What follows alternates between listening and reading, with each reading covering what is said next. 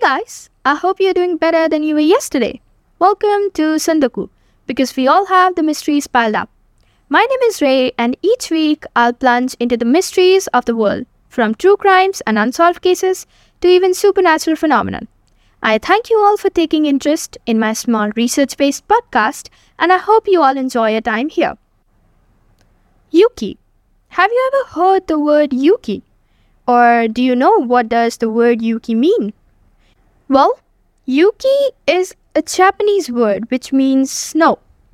So, you might ask that, why am I talking about snow today? Well, because for this week's episode, I, Ray, as your host, will be taking you all into that snow.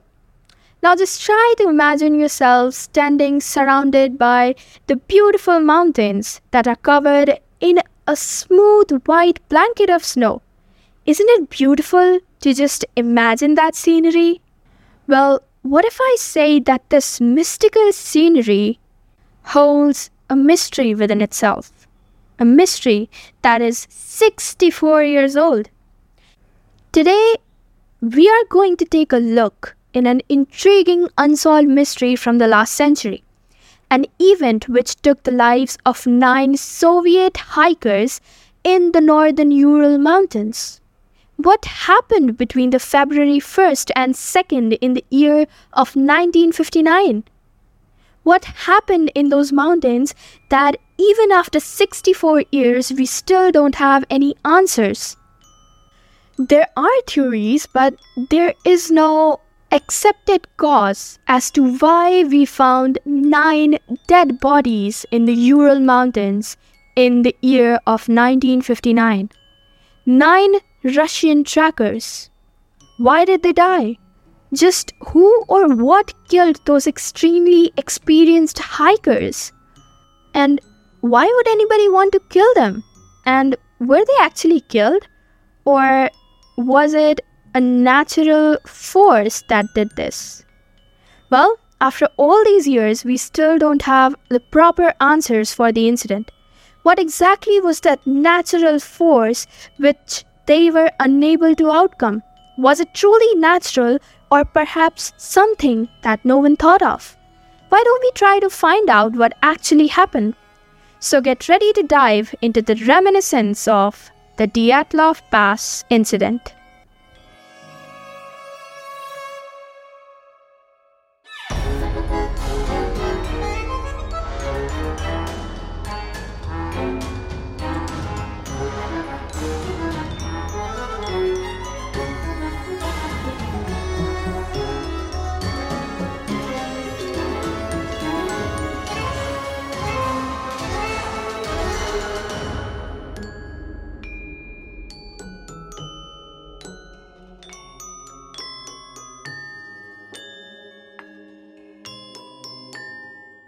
Well, I hope you all must be familiar with the term the Ural Mountains, or simply known as the Urals. Yes, it's a mountain range in Asia which mostly runs through Russia. In nineteen fifty-nine, a group was formed for a skiing expedition across the northern Urals in Sverdlovsk Oblast, Soviet Union. Igor Dyatlov, a twenty-three-year-old radio engineering student at the Ural Polytechnical Institute, the leader, assembled a group of nine others for this trip. Now, all of these nine people were from the Ural Polytechnical Institute itself, so they knew each other. Basically, they were, you know, students. Now, the group had ten members, as I mentioned. Two of them were women, and the rest eight were men. Each of the members was an experienced grade two hiker with ski tour experience, and upon returning, like upon returning from this trip, they would be certified as grade three. Now, grade three was the highest certification in the Soviet Union at that time, and the certification required the candidates to traverse three hundred kilometers. So just remember this information, that all of these hikers or skiers were really, really experienced and were literally going for the best degree out there. So yeah, they had to have a lot of experience and, you know, speciality in the job that they do, that is hiking or skiing. Now, I'll be giving you the names of the members of the expedition. You guys don't have to remember them. It's just so you can differentiate, you know, the ten people. So, as I already mentioned, the leader was Igor Dyatlov, twenty-three, male. Then there was Yuri Doroshenko, twenty-one, male. Lyudmila Dubinina, twenty, female. Yuri Krivonischenko, twenty-three, male. Zinaida Kolmogorova, twenty-two, female. Aleksandr Kolevatov, twenty-three, male. Then there was Nikolai Thibeaux-Brignolle, twenty-three, male. Then there was Rustem Slobodin, twenty-three, male. Semyon Zolotaryov, thirty-eight, male. And then there was Yuri Yudin, twenty-one, male. Well, I'm so sorry I butchered all these names. Just bear with me, please. About the track route. Well, it was designed by Dyatlov's group to reach the northern regions of the Sverdlovsk Oblast and the upper streams of the Lozva River.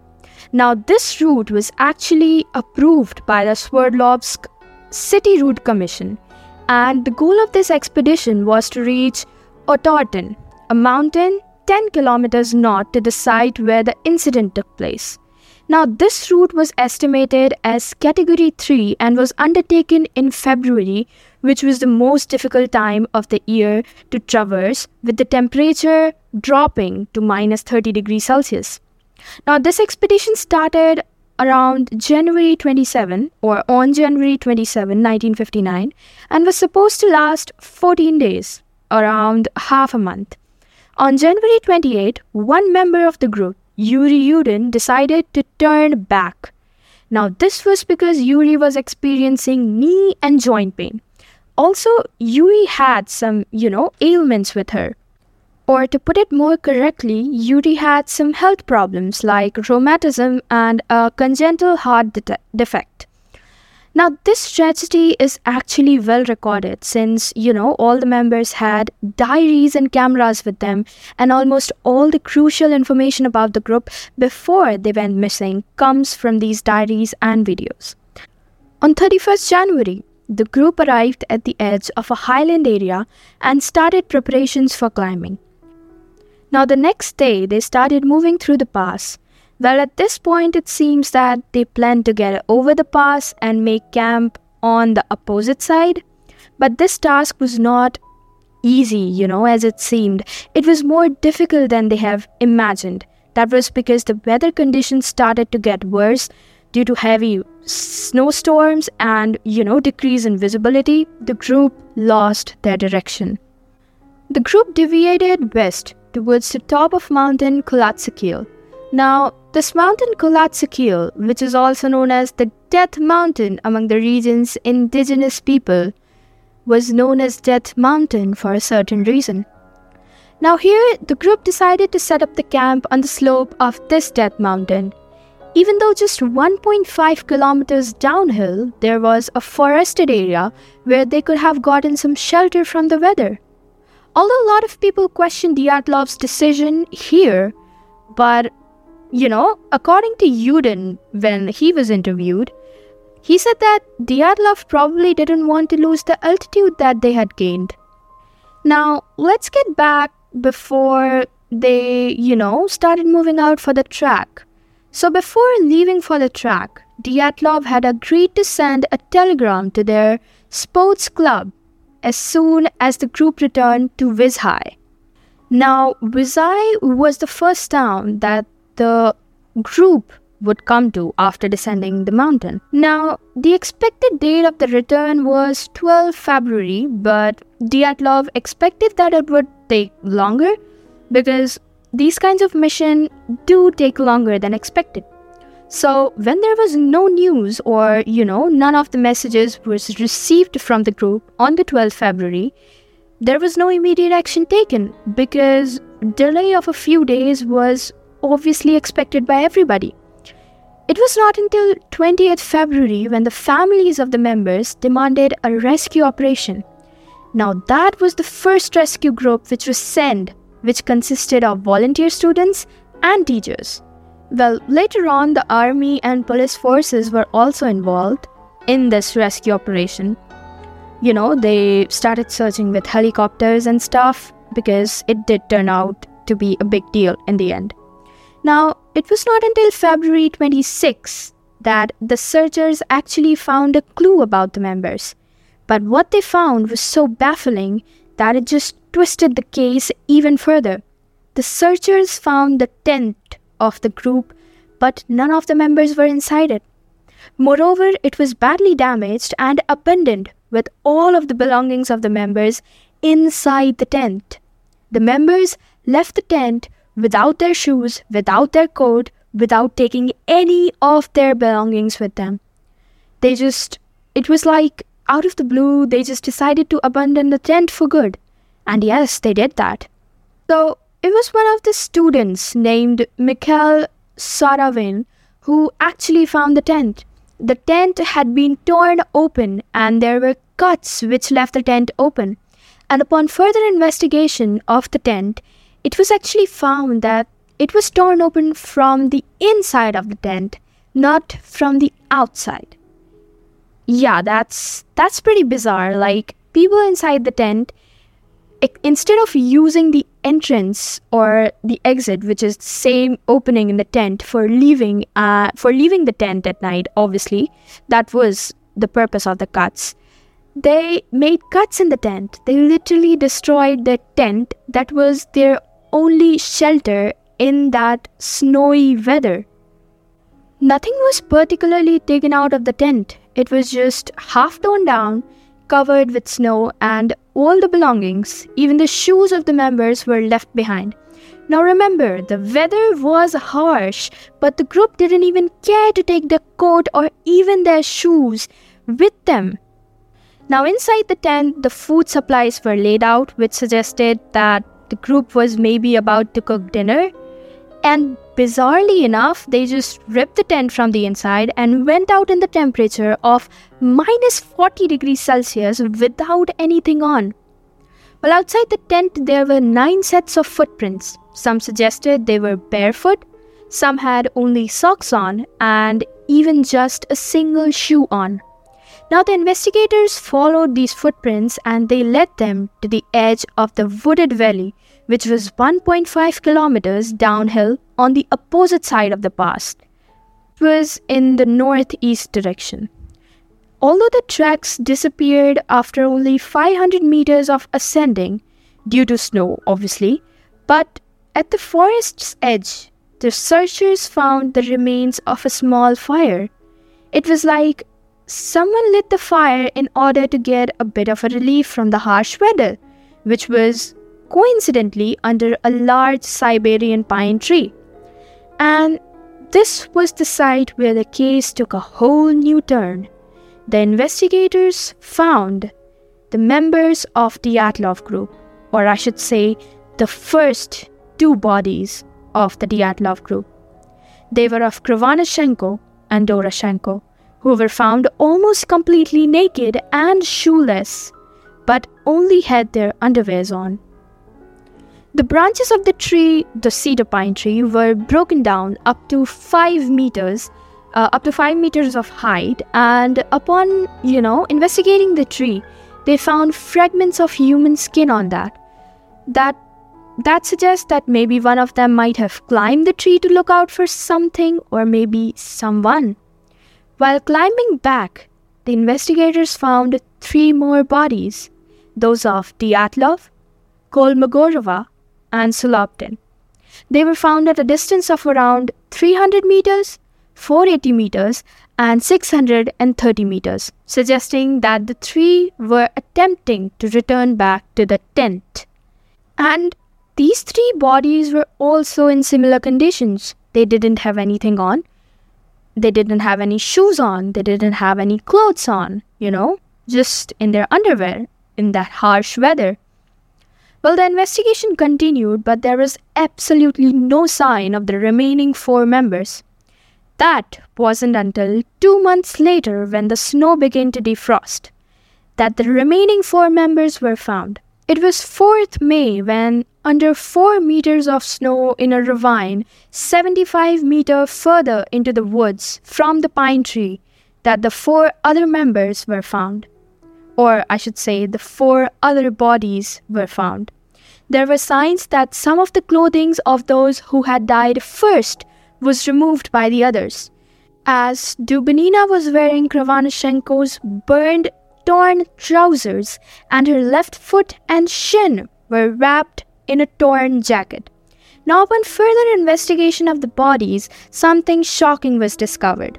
As anyone may think that the skiers or the trekkers must have died because of the cold weather and suffocation. And yes, that certainly was the case to some extent. Like, the first six bodies had no injuries, although Slobodin had a small crack in his skull, but it was speculated to be non-fatal. Thus, so far, the cause of death was concluded to be hypothermia. But after the remaining four bodies were found, the incident's whole narrative changed. Three of those bodies, although the bodies had no external wounds, but upon investigation, three of those hikers had fatal injuries. Dubinina and Zolotaryov had major chest fractures and Nikolai had major skull damage. And according to the report, the force required to cause such damage would have been extremely high, even comparable to that of a car crash. Now, these bone fractures suggested that the bodies had been subjected to a high-level pressure. The bodies also had some missing parts, like Dubinina was missing her tongue, eyes, part of the lips, as well as facial tissues and a fragment of skull bone. Zolotaryov had his eyeballs missing, and Kolevatov, his neck was twisted and he was missing his eyebrows. The forensic expert performing the postmortem, however, suggested it was due to the location, as the bodies were found at the bottom of a creek in a running stream of water. But the tests conducted on their bodies and clothing showed small traces of radiation. Now at this time, Krivonischenko had a camera, but nothing was actually clearly seen, as it might have mostly been damaged and a lot of the pictures were just blurry. But in nineteen ninety-seven, it was revealed that the negatives from the camera were kept in private archives of one of the investigators. Well, at that time, the investigation reached the conclusion that the group members had died because of a compelling natural force, and the case came to a halt in May nineteen fifty-nine due to the absence of guilty party. And that's it. That's all we know about the case. We don't know what happened, we don't know how, why, or what killed those nine hikers. But there are numerous theories explaining everything. Do those theories really explain everything? Why is it still a mystery? So, why don't we take a look at some of those theories, shall we? Now, as I already mentioned, numerous theories have been put forward to explain as to what might have happened, including animal attacks, hypothermia, an avalanche, cadaveric winds, infrasound-induced panic, military involvement, and much more. Well, let's get into some of these theories and try to figure out an answer if we can. The first is the avalanche theory.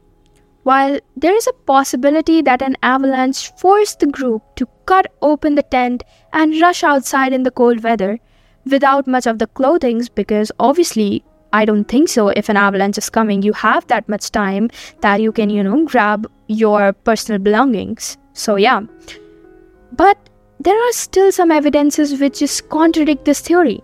First of all, the location. While investigating, there was no obvious signs of an avalanche.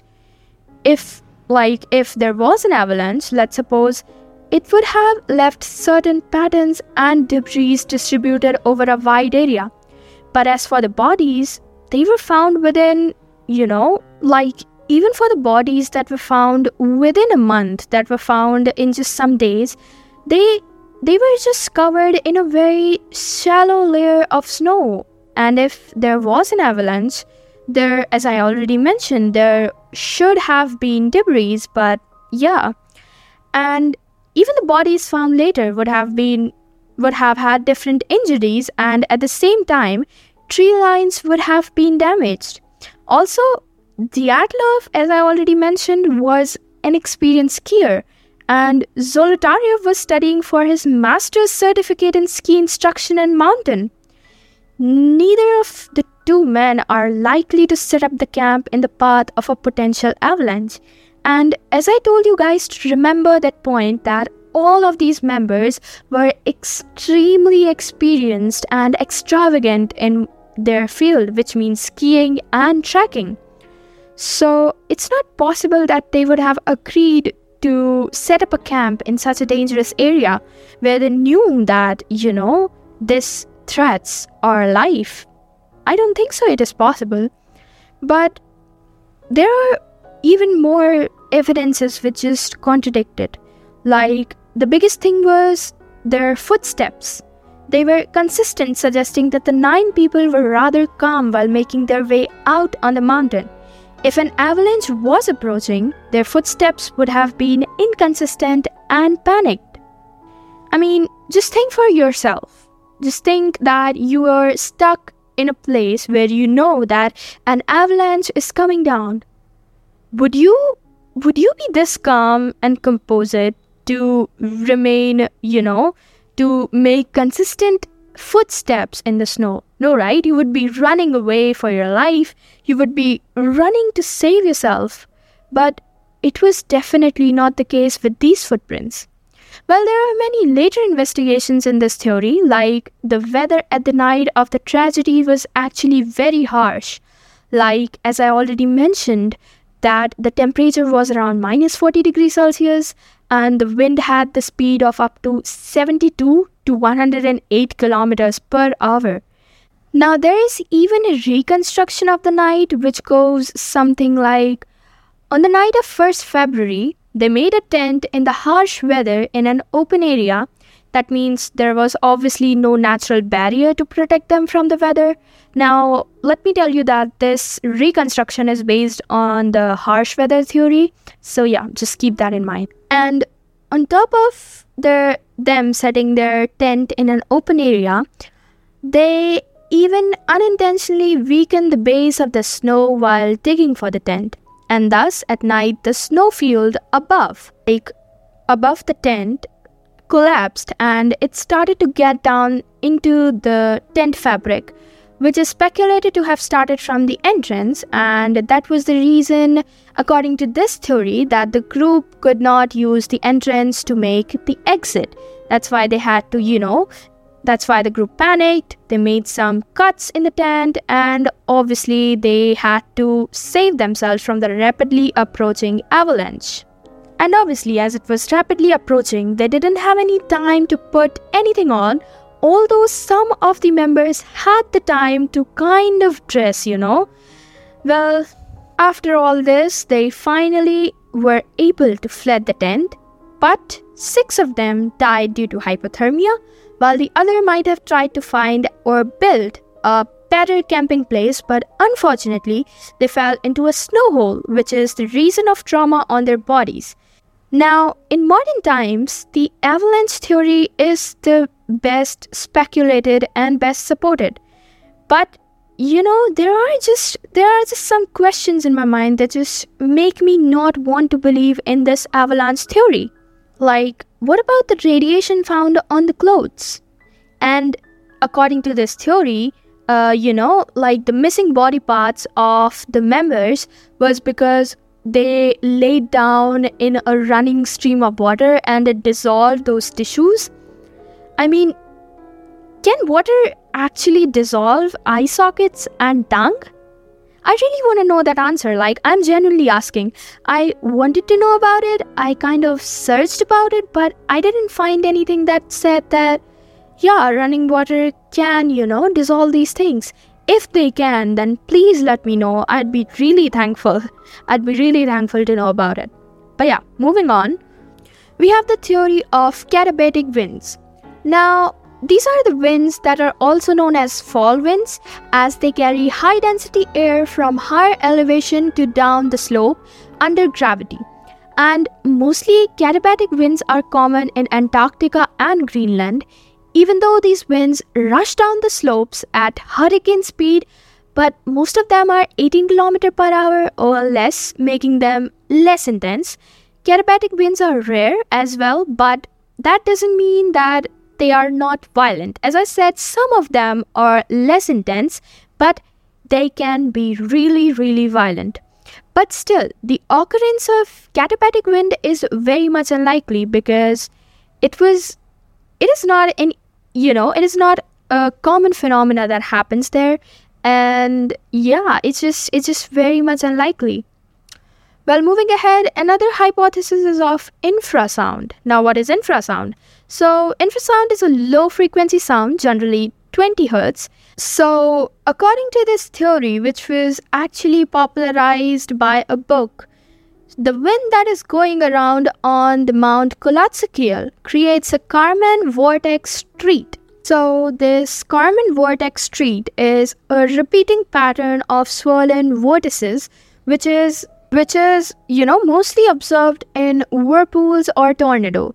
You know, like, imagine that there is a tornado or a whirlpool, and if you notice it, then you can see that the wind or the water is flowing, or I should say revolving, around some kind of axis. You know, as we say that the safest place in the tornado is in the center of the tornado, because in the center there is no wind. It's just the all the wind revolves around that center. It's something like that. So this Kármán vortex sheet is a repeating, I'm sorry, this Kármán vortex street is a repeating pattern of such swirly vortices. According to this hypothesis, a Kármán vortex street can produce infrasound, which is actually capable of inducing panic attacks in humans. Well, I hope you all got I was what I was trying to say. You know, I spent so much time in this. I actually had to research and think of a way to explain it. I hope that I didn't make it a lot more confusing, but yeah, I'm sorry, I just tried my best to explain it. Yeah, but still, if I confused you, I'm sorry, but it's just just think of it as there is something called Kármán vortex street, which is capable of producing infrasound, capable of inducing, you know, panic attacks in human beings. Now, as I've already told you, there are a lot of speculations, and one of them is one that is most debated, which is the military tests.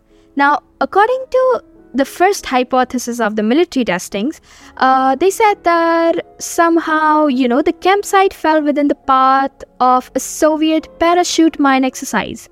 It suggests that the hikers fled the tent after hearing explosions, after which some froze to death, while others died due to the parachute mine explosions, which actually detonate while still in the air rather than upon striking the surface. Also, the mine produced similar injuries that were experienced by the members, that is, heavy internal damage with less external trauma. Now, there were some reports that suggested that there were some kind of sightings of some glowing orange orbs. At first, people actually connected these glowing orange orbs to U F Os. Yes, there is that alien abduction and bizarre U F O theory related to this, but honestly, I don't think so that this was the case in at least this incident. But yeah, some people do speculate that the possibility of extraterrestrial life being involved in this tragedy is not that less. But later that was speculated to be military testings, like this, you know, glowing orange orbs in the sky, which were seen falling down or flowing in the sky. Well, okay, let's for one moment believe on this hypothesis that they died due to, you know, the parachute mines. But when some speculations came, they said that the bodies were actually unnaturally mutated. That means that someone intentionally mutated those because their hairs and skin was burned. Some of the people's hairs and skin were burned. And here the question rises. Was it possible that someone purposefully removed their eye sockets and such to maybe torture them? Well, a similar theory which is based on the aspect of radioactivity is there, uh, which suggests that the testing of, you know, radiological weapons was happening in that area. As they did find some radioactive substance in some of the clothings, but this radioactivity is, you know, seen more questioningly because according to the family members, the bodies were actually, you know, kind of dark brownish or orangish in color, like their skin, and their hairs had turned grey. In the early stages during the investigation, it was actually pretty much neglected, and the case was closed with the conclusion of no foul play and that the nine hikers died of an elemental force that they could not overcome. But what is this elemental force? That is the real question, which lies till this date. Moreover, the findings were actually archived as a secret for a certain amount of time, and people speculated that this was the concealment of, you know, wrongdoings or involvement of the U S S R or the military, and the government was just trying to hide it all. But at that time, it was actually a routine in U S S R to conceal all these domestic incidences. So far, no one really knows what happened to those nine hikers between February first and second in nineteen fifty-nine. Well, some more theories are there, such as paradoxical undressing. Well, it's a state of hypothermia in which when a person becomes perplexed and starts discarding their clothes. Some say that they were attacked by the local tribesmen, but the Mansi are actually known to be very peaceful. Others say that they were maybe attacked and chased away by, by the wildlife, but there was there were just no animal tracks or any evidences found that, you know, that any wildlife actually attacked the group. While some people link the incidences with the unknown, as I've already mentioned about the U F Os, some speculate that it was even the doing of Yetis. Now, this theory came into light when the negatives of Krivonischenko's camera were released. In one of those photos, you can see a human figure which was slightly hiding behind a tree. Now, no one knows if it was actually a Yeti or a Bigfoot or whatever you want to call it, because, you know, we have not found a single clue about that. The important things here are that the photo was blurry and it was really hard to make out anything about it. Maybe it was just some other hiker who was passing by and they just clicked the photo, and we don't have any explanations because the person who actually clicked the picture does not exist anymore. Maybe it was a Yeti, who knows? Let's keep our mind open, but I don't think so Yeti would just take their tongues and eye sockets. Will they? Well, there are all kinds of whys and what in every theory that is present out there. Some of the theories even say that there was some kind of involvement of military, obviously, but, you know, it was like the group maybe witnessed a military testing which they were not supposed to witness, and thus they were tortured, or they had to face torture, which might have given a clue about the mutilations of their bodies. Some say that the delayed slab avalanche theory is exactly what happened to the nine hikers, but you know, the two, sen- two scientists who actually proposed that theory themselves said that although this theory is fitting the explanation, but it doesn't uncover all of the questions. Like, the scientists in question said that although we have the evidence that there was an avalanche, but we cannot prove all of the mysteries of the cases. The case is still a mystery even after we have the explanation. Well, obviously this explanation is not accepted by everybody, that there was an avalanche. Maybe there was an avalanche, who knows, but I don't think so that it was just the avalanche that caused this much damage to the bodies. Well, honestly, even if any one of these theories is the right explanation for the tragedy, not everyone is not everyone is gonna agree upon that, because it has been a mystery for sixty-four years for a reason, because no one have actually no one has actually agreed upon a theory. Some believe it was an avalanche, other skeptics believe that, you know, no, it was something else. Some people who believe an extraterrestrial sa- says that yes, it was definitely a U F O. U F O. Some says that it was just the Yetis doing or whatnot. So there is no conclusion that we have reached so far. And if you believe me, there will be many such theories in the future. And, you know, maybe we might agree to some of them at some point. But as I already said, sixty-four years down the lane, and there is still no agreed cause as to what happened that night. There are a lot of questions. Why did the group cut the tent from the inside? Why were they not in a hurry while ascending if an avalanche or strong winds were the cause of it all? Or maybe were they walking quietly to hide from something or maybe someone?